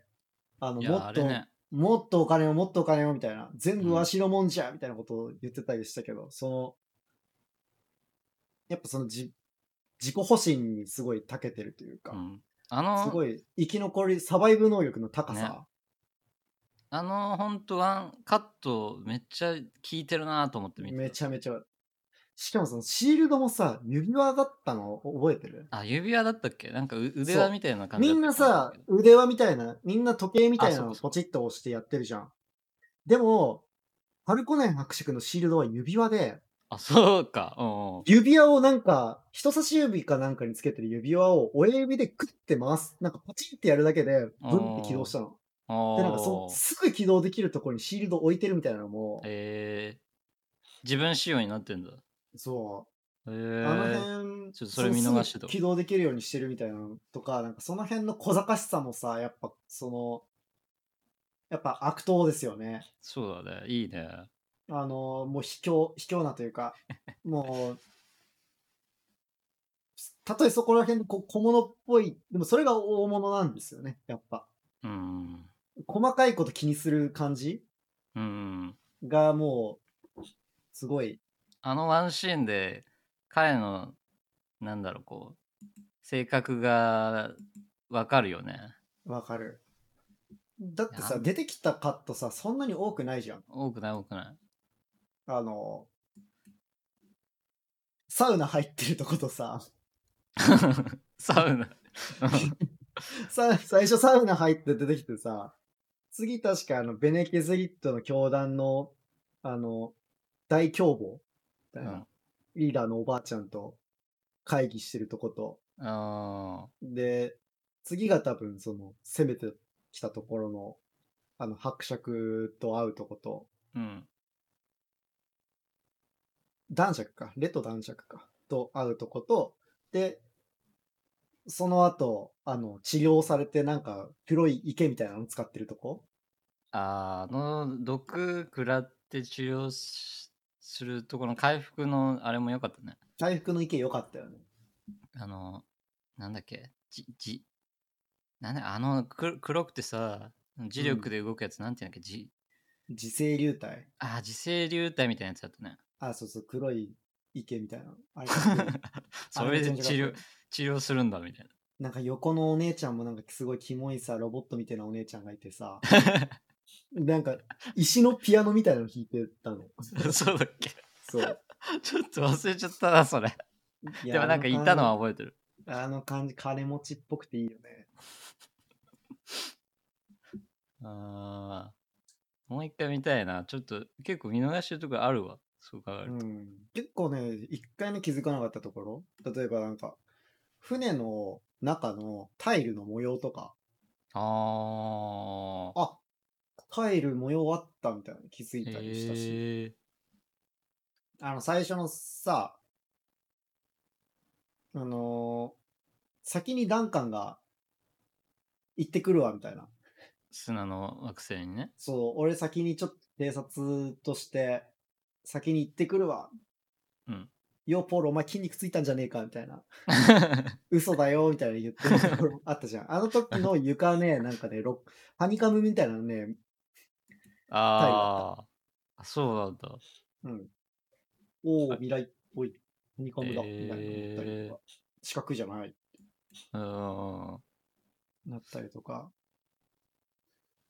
うーんなんか、あ、そう、一個、見てて思ったのは、その、めちゃくちゃその IMAX で撮ってる絵と、うん。その、画角がバチバチ変わったんだよ。うんうんうんうんうん。あ、それも見ました見ました。なんか IMAX レーザー GT で見たなら多分わかると思うけど、わかかる。なり前さ、そう、モッチーがさ、テネット見たときに、その画角が変わるよみたいなこと言ってたから、俺もそれちょっと意識して見てたんですよ。うん、はいはい。あれは、デューンはかなり頻繁的に多発したね、あれ。うん。であのテネットは結構気にならなかったけどっていうかうまいことやっぱその使うシーンと、えー使わないシーンっていうのは切り分けてたんだけどと思ったの、うん。うんだけ、どデューンはちょっとそこら辺はちょっと丁寧じゃなかったかもしれんうん。すげえ気になるなっていうのはでもなんか、なるべく多く入れようとしてた感じはある。なんか、行けるときは行くぞって感じだじゃなかった。なんか、差し込めるときは差し込むみたいな感じだったよね。そうあの、リズムとかあんま気にせず、行けるときは行くぞっていう感じで、そうだねでかいときはでかかくっていう感じだったんじゃないうーんでもなんかもうちょっとうん。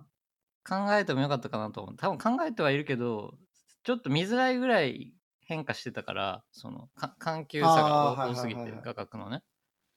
ちょっともったいないなとは思ったけど、まあ、GT で見なきゃあんまり意識されないからいいかもしれないんだけど、私、俺、まあ近かったからそこまで気になんなかったかな。あなんか、なるあほ違どねうなっていうのは、まあ確かに分かったっちゃ分かったけど、なんかそんなにやめてとは別になんなかったし、あやめてってなんか夢で見るときはでけえなとか、ああそうそうそうそうそうそのあの夢でさ、砂漠の女の子がそうそうそう、出出ててくるるときとかは、あのゼンデイヤーのドアップとかは結構でかかったなって。あそうそうそうなんかそこも超印象的に見せたいのは分かるんだけどうん。なんかちょ対対比がすごくてあとコントラストもすごくてその夢のシーンはめちゃくちゃバーンって明るくて、あはいはいはい。で次行くと真っ暗でみたいなうんうん。でさらにその IMAX の画角もあるしっていうのでなんかダブルパンチでああその設計ちょっと雑なのかなとは思ったあ、本当かもしれん もちろん考えてるはずだけどまあさすがのえーテネットの監督ノーランそうノーランの方が考えてるなとは思ったああ、やっぱ IMAX おじさんだけのことあって、そうそうそうそう IMAX には詳しい、定評のある。うん そうねでそこら辺は多分もうき気遣いの問題だからさうん。俺はまあそんな気にならなかった。あと結構その、なんだろう、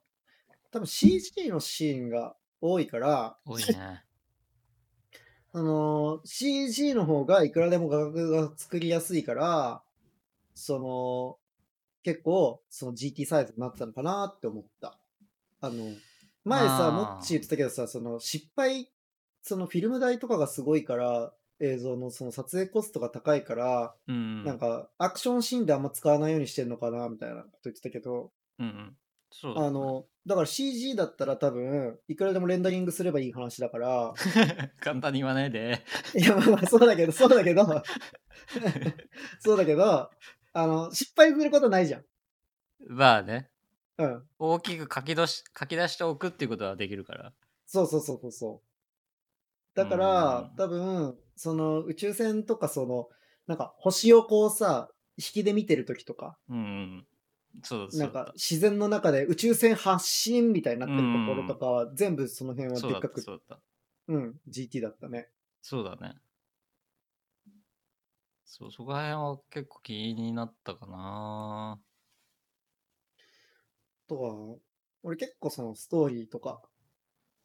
まあそんな映像めちゃめちゃゴリゴリ専門じゃないから映像的なことより普通に映画楽しんでたんだけど、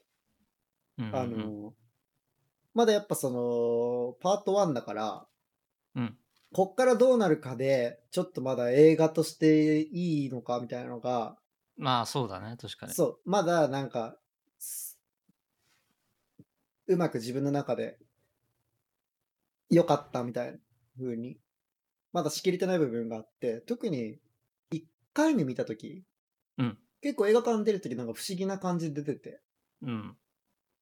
すごい、すごいものを見て良かったような気もするんだけど、めっちゃ良かったのかなみたいな。 めっちゃ良かったのかわかんねえけど、なんか良かったような気がすんなみたいな感じで出て。まあ、そうだね。ストーリー的には 終わってもないし、そう伝えそなういそ部分う。は多いけど。ああ、面白かった、最高、みたいな感じではなくって、正直ね。めっちゃよ良かったんだけど。だけど、こうなんか、こう、じわじわ来るじゃないけど、なんかその、まあ見てる最中は完全にこう、おーって入り込めたし、うんだ からこそのなんかその、なんていうのかな。あ、なんかパッと点数つけられない感じが、なんか、面白い、100点じゃないよね。そう、面白い、100点みたいな、最高みたいな感じじゃなかったから、でも逆に言えば、そんぐらいの方が、なんか、あんまり最近み映画見ててそういう感じになったことなかったから、なんか、それはいいことなんじゃないかなって、個人的には思ってて、そうだね。そのパッと結論付けられないような映画って。で、2回目見て、あ、やっぱ良かったなって思えたし、うん。そういう、なんて言うんですか、こう、パッと見の良さじゃない良さがあったんじゃないかなと思って、そうだね。うん。インスタントなエンタメじゃないような気がしてて、すごい良かった。いやだからいいんじゃないかってインスタントのさ、映画ってもう結構開発され、尽くされてると思うけど、まあ、それがやっぱマーベルとかさ、あそこら辺ああー、だと思そううんだだけどさ、ね。なんかもうす、すごいじゃん。あれはあれでさ、もう、もう超剛速球投げてめちゃくちゃちゃんと面白いっていうさ、うんうんうん。そうだね、そうだね。 100、170キロぐらいストレート出されてさ、ズドーンってくる面白さあるけど、それ、そこじゃないもんね。っていうわあ昔ドガーンみたいなさ。 それはそうで多分、デューン見ようと思って映画館に行ってる人は、それをもちろんもちろん求めてないから、うん、まあも、ん2も見に行くし、行く。絶対行く。まあ、面白、面白さなもう求めて行ってないかもしれないね。うん。でもなんかあんまなかったかもね、ひさ久しぶりにそういう、デューンそみうたそいうなそう。そう SF いう映みた画いなやつはなかったかなと思っ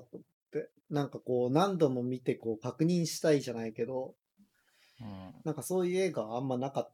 最近はあんまなかったかなと思って、だから個人的にはすごい好きなんだけど、あの、そう、さっき収録前にモッチーとちょっと話したんだけど、アートブックね、欲しいなって欲しいよね。思うぐらいし、久々にパンフレット買いましたね。ああ、パンフレット買映っ画た。の買った。確かに。パンフレットどうだった うーん、まあ、あんまり響いてないじあそんななんか、いや、パンフレット買ってよかったなーって感じは別にないかな。パンフレットまあ内容見ても、ゃん。記念だ内容よ、ね。お見土て産だよも、うん。だからインタビューとかさ、そういうのが中心じゃん。うん。だから、あの、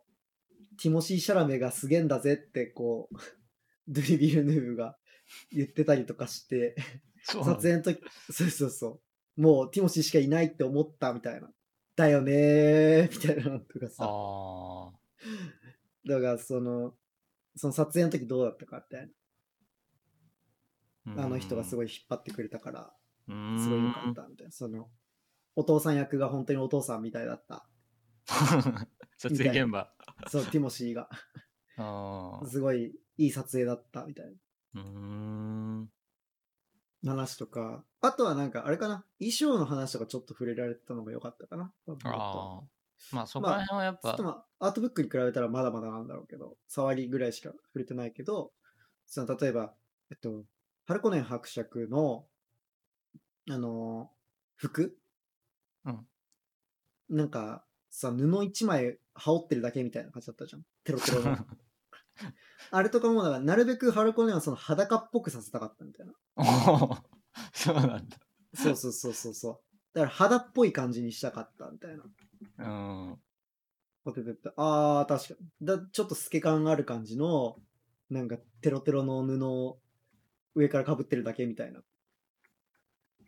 そ。とか、あの、なんそか、うだうあの、スーンって空飛んでさ、こう、部下と一緒に移動するときとか、あの、その吊り下げるのとか大変だったとか、んああ、あれは、ワイヤーで吊ってるらしいんだけど、うんうんうん、その衣装にどうワイヤー隠すかみたいな、ハーネスを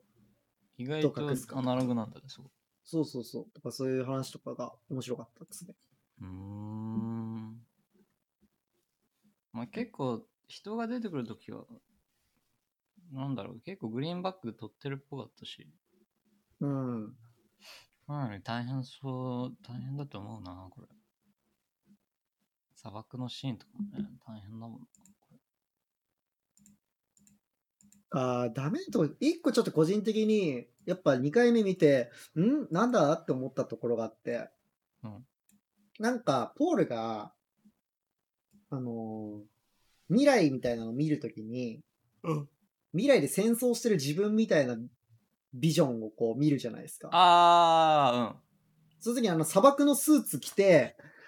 剣バシャ、ジャキーンってやった後、こう、マスクがピチャーンって外れて、青い目のポールの顔がシューンって出てくるとこめっちゃ CG っぽくって、ー、うん。なんかちょっとダセえな、ここって思ったけど、 超ピンポイントだ、あそこ。このカットダセえなってちょっと思ったけど、それ以外はおおむね良かったですね。 めっちゃピンポイントだな、そこ。そこだけなんか、え、なんかちょっとダサって思ったけど、あのシーンは2とか3のは、出るんですかね。まあそうなんないと困るけどうね。ーん。わかんない。いや、デューン、ちょっとだからまだ、あの、原作読もうかどうかとか結構悩んでて。ね、そうだね。うん。一応、ホドルフスキー版のデューンの時に、ホドルフスキーが、そのクライマックスどういう感じにするかとかまで全部言ってんだけど、ああ、だけど、なんかそれは、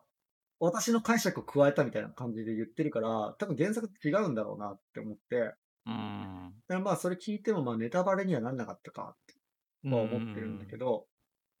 うんただそっからどうなるかとか、その話をさ、ちょっと新鮮に楽しみたいから、原作読むかどうかを読みたいんだけど悩んでて。まあ見終わってから原則見てもいいし、ね。そうそうでもいいし、まあ先に読んどくか、いやでもなーとか思って。でも、このデューン、え、パート2で終わんのそうパート3まで行くのか一応2で終わる予定だけど、ちょっと長くなりすぎたら3行くかもみたいな話じゃなかったっけなああ、確かそうか。ってなるともう6年ぐらい先の話だね。うん、ね。遠いな。まあ、気長に待ちますよ、全然。そうだね。気長に待ちましょう。こんよかなったっす、ほんと。ザ・ SF タイトルってそうそう出るもんじゃないんでね。うん。すごく良かったです。まあ、次も必ずパート2見に行こう、映画館に。いや、行きましょう、絶対行きましょう、映画館に。 Me on the soldier, yeah, me on the soldier.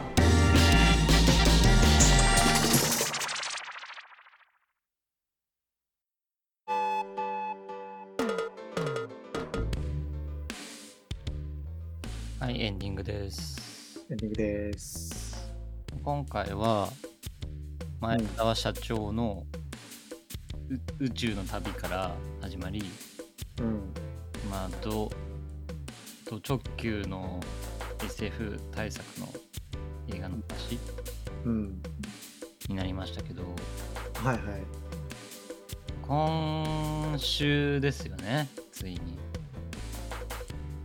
今週金曜日の話ですかもしかしてそうですねまたさらに、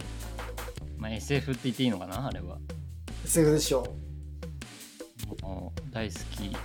SF の公開が待ってますね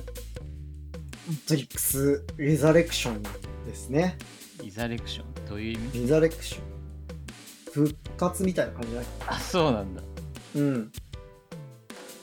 楽しみだけど4 4ですかうんあのー、ティザームービーティティザー映像うん見ました見ました見ました見まし全然わからんですよねた分からん ね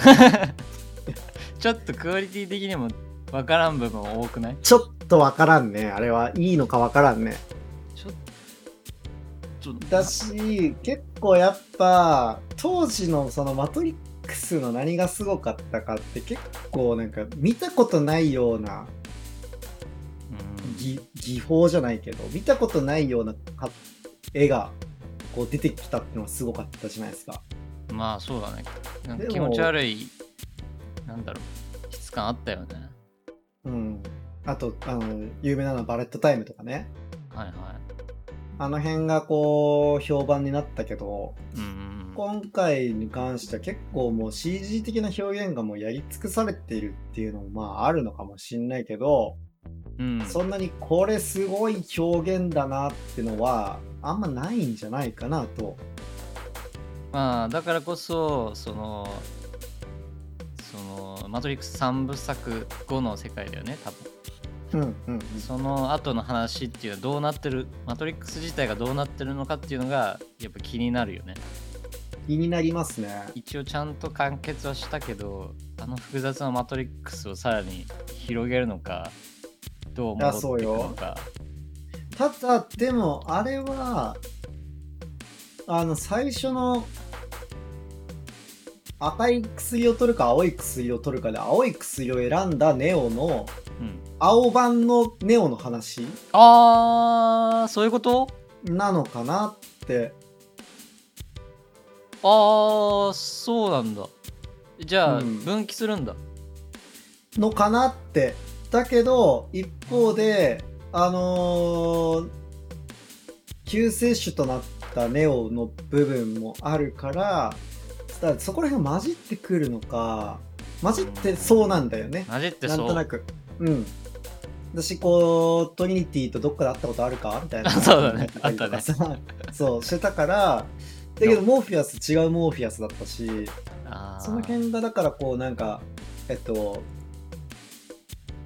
確かにイね、フイフ世界のネオみたいなものとそこら辺がどうなってるのか分かんないだただネオ自体は別にあのマトリックスのあの3のネオの次じゃないような気がするしてか死んだしさまあい消滅って形だったっけうん消滅ってか死んだね死んだか死んだ死んだ死んだからそっからこうだしだってもうあのマトリックスの世界は終わ終わったというかなんか共存したじゃんうんなんか協定みたいの結んだよね確かそうそうそうそうそうそうあれも複雑なんだよななんかもう一回見返していろいろ読まないと思い出せないかもしれないあのー復習しないとね俺腐るほど見てるからね 俺俺は大丈夫大丈夫このエンディングであの説明できない このあまあそりゃそうそり ゃそうそりゃそうなんだけどだけどあのーだからその後からどうどうつなげてるかだよねそうだねそうそうそうあれとどう関わりがあってどういう話なのかがちょっとまだ分かんないから気になるところだし、うんやっぱマトリックス自体結構僕自身はすごい影響を受けたというかうんあのめちゃめちゃ「マトリックス」は心に残ってる映画でなんかその影響を受けた映画とかをこう上げるとしたら絶対入れるんだけど「マトリックス」 は自分だったらねあれはだってもう面白いもんね最高あーまあだからそのもう作られないであろうタイトルがそうですよてか、うん、続き作るって思ってなかったしまあその作ってますっていうところで話なんかこう情報が入ってきた時からマジかと思ってたけど、マジかってなったし、それにやっぱさ、キアヌがさ、まあ彼のタレンキトアヌ・性よねリーブス大好きだから、うんキアヌがね、もう、かっこいいじゃないですか。そうだねあのー最初の方のマトリックスの時の、あの、ツルツルのイケメンのネオも良かったけど、うん、うん、今のロン毛のネオもめちゃめちゃいいな。あのキアヌもめちゃめちゃ好きだから、いや俺はねちょっとねそれに関してね一個言いたいことがありますなんですかあのそのティザーっていうかその予告編が公開になってうん。で、えーまあ、見ててその、は CG 的表現とかも含めてそうだけどうん。キアヌ・リーブスがキアキアヌなのよあのああ、はい。ネオじゃなくはいはいはいてあーキアヌだった。キアヌだにめちゃくちゃちょっと違和感があって、あでこれってどうなのちょっと今のキアヌ・リーブスに頼りきってないかっていうのはあ、あちあ、ょっと若感じる干それはあるかも。もうなんか、ジョン・ウィックとかも踏まえて出来上がっそうたキアヌにそうそうキアヌのそうそう再利用みたいな感じにそうそうなりかねない感じはある。そうなのよそのジョン・ウィックシリーズのヒゲ面でちょっとボサッとしたうんワイルドみのあるキアヌ・リーブスがあっうんて、で、まあ、そのなんだろうワイルドなキアヌかっこいいじゃないうん。かっこいいよ。でサイバーパンクもさあったじゃんああ、それもロン毛だったね。最近そうあのキアヌずっとロン毛だね。そうだから彼がちょっとこうなんていうかや役者もそうだけどその現実の人間味うんうんうん。に近いところあると思っててそのちょっとこうああ、だからキアヌのタレント性がこう、そうそうそうそうだからキムタクが何やっててもキムタクに見えちゃうみたいな話でしそうそうそうょ。そうそうそうそううん。にちょっと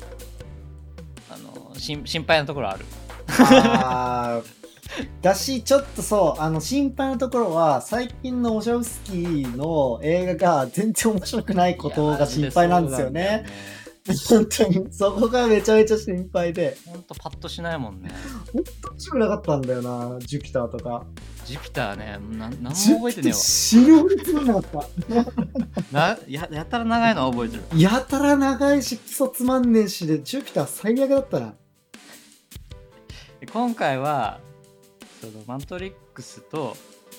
キアヌっていうもう2大タイトルにおんぶと抱っこになっちゃってるのかなとかちょっと感じちゃう、あのティザーを見ると。るとちょっとそれはあると思うよだからウォシャウスキーが今回でもウォシャウスキー片っぽだけらしいよお姉ちゃんだけだっけなそうだ、姉妹じゃないよね。しうんえー兄弟姉妹妹。姉妹じゃない、姉妹兄弟か。一応兄弟か。姉妹で姉妹でいいのか。姉妹でだってあ違うウォシャウスキー兄弟だったけどえっと、ウォシャウスキー兄がお姉ちゃんになってその後弟も妹になったんだよああ、二人とも二人とも二人ともだから今ウォシャウスキー姉妹であ、そっか。で一ウ人ォシだャウけじゃないス。でウォシャウスキー妹は今回関わんなくてウォシャウスキー姉と別の脚本家が組んでるらえしいー、そうなんだ。うんうん。ちょっと不安要素多いよね。多いね今の段階ですら。ちょっと多いっすよね。うーん。まあ、そんなことをぶっ飛ばしてくれるのも期待してるけど。うん。まあ、とりあえずもう公開初日にちょっと僕は見に行きたいなと思ってるぐらいですね。そうだね。ちょっとうん。ないよねそれ楽しみだねまあもしかするとそういう話もこのラジオで撮るかもしれないいや、全然ね、見終わってからマトリックス回撮ってもいいなと思ってるぐらいで。うんあと、知ってますプレイステーション5で、アンリアルエンジンで、あと PC か。プレイステーション5、そう Xbox そう、 PC、 PC はねなんか出てなかった PC ないか、うんであのプレイステーション5かと XBOX1 でアンリアルエンジン5で作ったマトリックスができるということで見たマ半端ないねすごかすごかったね、あの技術が。めめちゃめちゃ綺麗。ちょっとだし次元がそのなんかリリースの時のそのティザーみたいなので言ってた、あのもうマトリックスのそのインタビューとか言ってたかな、マトリックスの世界みたいなものを本当に、えー、と同じようなことをやってるのはやっぱもう今はゲームが本当にマトリ、当時のマトリックスのビジョンみたいなものうんまあとかそうをだよねそのままやっていることだと思うからすごく親和性が高いみたいな。うんそれはだか思らうそのゲーム業界とちょっと連携したいみたいな感じのこと言ってて、あ、確かに。もうでマトリックス世界ができるのが未来が想像できるよね、そうね。私ああとそののシミュレーションゲームを見るとだし、グラーもめちゃめちゃ良かったし、ただ難点はプレイステーション5持ってないんでね。まずそれに本当に切れそうなんだけど。でもなんかデモ機らしいでデモデモムービーだからデモゲームだからあ、そうそうそう、そんなに、だから、ボリュームとしてはそんなないんでしょ別に、ちゃんとしたゲームとして出るんじゃなくて、こう、あくまでティザーとして出る感じらしいけど、そうだねただ、あのね、もうこれは本当にソニーに俺は怒ってる。PS5 もっと売ってほしい。作ってほしい。こんなに欲しくて欲しくてたまらないのに、出さないんだよ、あいつらは。売ってくれないんだよ、PlayStation 5を。いや生産は未だねにないんだろうねもう全然作ってないんだから。いまだにね、抽選ね、何回応募しても外れるんですよ。いやーなん本か当に。 PS5 も発売して1年経ったっていうので結構びっくりしたねもう本当にさ、視野率がどうこうだって、お前らが売らないから買えねえんだよと思って。いやでもちょっとしょうがないんじゃないふざけんのかなんその半導体工場も不足してるしだかららしいですね。そのた PS5 以前にさパソコンうん。のまあまあパーツも値上がりしちゃってるしさ、だしあのゴミみたいな転売ヤーがさ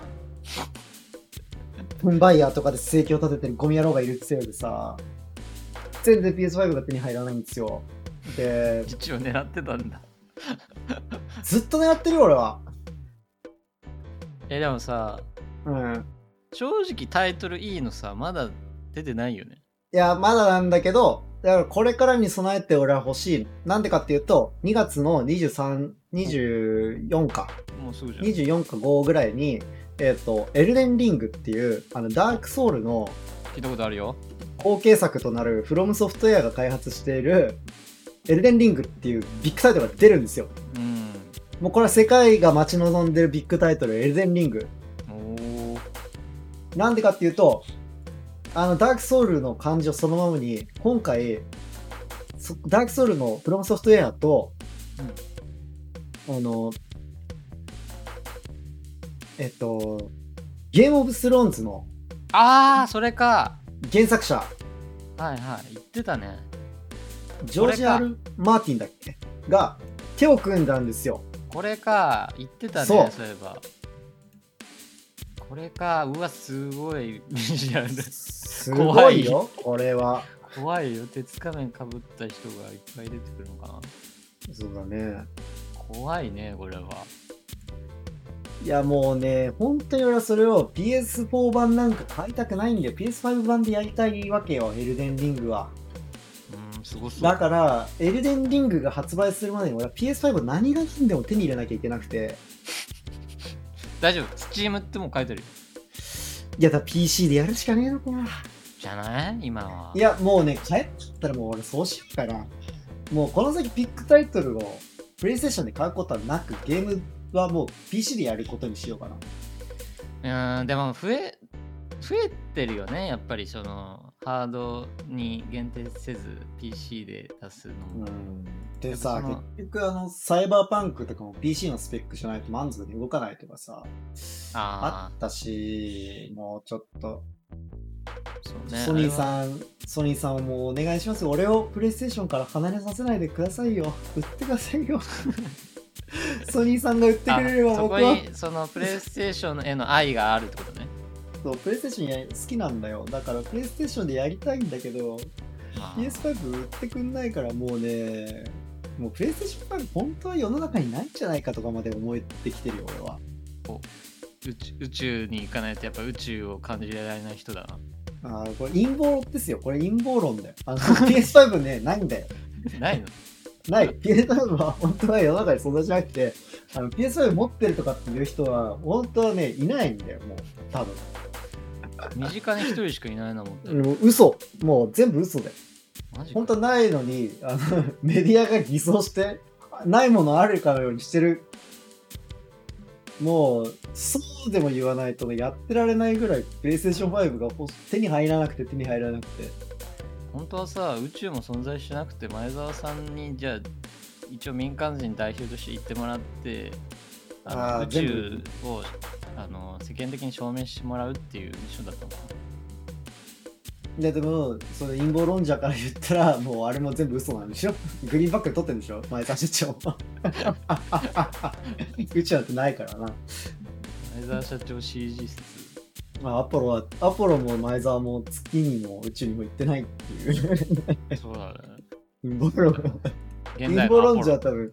陰謀論者は多分そういうこと言ってるかもしれないけど。現代でのもね、もうちょっとね、PS5 陰謀論もちょっと俺はもうね、信じたくなってきてるぐらい PlayStation5 が欲しくて欲しくてしょうがないのに買えない。買えないんだよなんかうん。空張り出るみたいなの出てなかったいや、マジさ、カラバリ出るとか言ったってさ、本体がねえんだから さ、あのカラバリあれだよ、しかもあの、あ付け替えなんだそう、付け替えのパネル貼れるみたいな、へー色地のカバー付けられますよ、みたいな。カバーなんか売ってないで本体売れよって思って、じゃあとりあえず付けるもんがねえんだよ。カバーだけ買って 最悪だよ。 コントローラーだけ買って待ってよやだよ、もういや今見てるけどこの色ちょっと結構微妙だななんか微妙なんだよ、色も。なんかギラついてんねうん。ちょっどとうちせ、ょっと古臭い感じのカラーリングかもしれない本当だだよ。そんなの売ってないでさ、プレイステーションまで作ってくれよ。しかも俺、この間ね、衝撃的なニュースを目にしまして。何ですか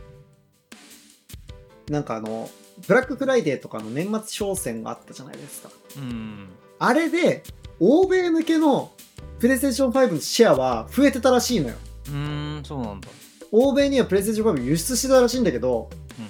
日本では、なんとこのなんか数ヶ月で、なんかめちゃめちゃ少ないんだよ。うーん PS5 の出してる量。うーんそうなんだ供給量めちゃめちゃ落ちてるらしくって。だから、北米とかに売るために PS5 輸出して、日本の国内での出てる量を落としてるらしくて。うーんふざけんなよ、こいつらと思って。 そんなに欲しいのに。激おこじゃん怒ってるよ、ソニーに。コンピューターエンターテインメントに。もうないんだっけソニー、SIE か、今。ソニーインタラクティブなんちゃら解体されたようかな。気がするわうん。ソニーコンピューターエンターテインメントはもうないんだよな、確かに。いや、もう最悪ですよ、本当に。ちなみに価格っていくらぐらいするんだっけこれ ?5 万。あー安い高いけど安いね えっと、なんかダウンロードオンリー版が4万5千円の、あの、ディスク入れられる版が5万5千円かなとか、そんなもん。いやダウンロードでいいわ俺ちょうどね、昨日ぐらいにね、あの、ビッグカメラ抽選開始またしてたんで応募してきました。おじゃあまだ可能性としてはあるってことねまあ、木曜ぐらいに、えっと、金曜とか木曜ぐらいには、今週末にはね、俺が PS5 買えるかどうかがわかるんですけど、 そっか悲しいね。欲しいよ。そっかそっかなかなか辛いなこの数年パソコンの辛いパーツも買えんし本当だよ。気長に待つっつってももう22年になりそうですねあと15日でそうですね。でまあ、次回は1月ぐらいに、ですかねもう年も大丈夫ですかね年始の抱負的な話とか、2021年の今年の振り返り、今年今はもう今年、まだ今年だけど、まあ第2021年の振り返りとか、そうだなんねか第しますかね10 12二回回はうん、年年始めのに20 2021年総括みたいにしますか。はそうですね。いいと思います。い。いやーありがとうございました。21年も。はい、ありがとうございました。聞いてくれた方々、皆さんありがとうございます。ありがとうごいざいます。こんな不定期に。 ます。お便りお待ちしております。お便り、あ、お便 どこに送れって話だけど、り、どうそうだね。直接でもいいし。直接 よ。なんか全く関係ない人聞いてるとは思えないので、そう何かご要望ありましたら、出してくれでもいいし。出し、ねでもまあゲスゲストとか全く出ずに2人だけで、まあ、よくよく喋れてるような感じもするよね。まあ、もともとね、私たちずっと喋ってるんで、はいあこのん、なラジオですけど、そうですね。また、 2020今年度はお付き合い、年今年はね、お付き合いいただきありがとうございました。またありがとうございました2022年も聞いてくれると嬉しいです。はい。よはい、よろしくお願いします。ろしくお願いします。じゃではまあ、というたわけ、で今回はまたごきげんよう。ごきげんよう。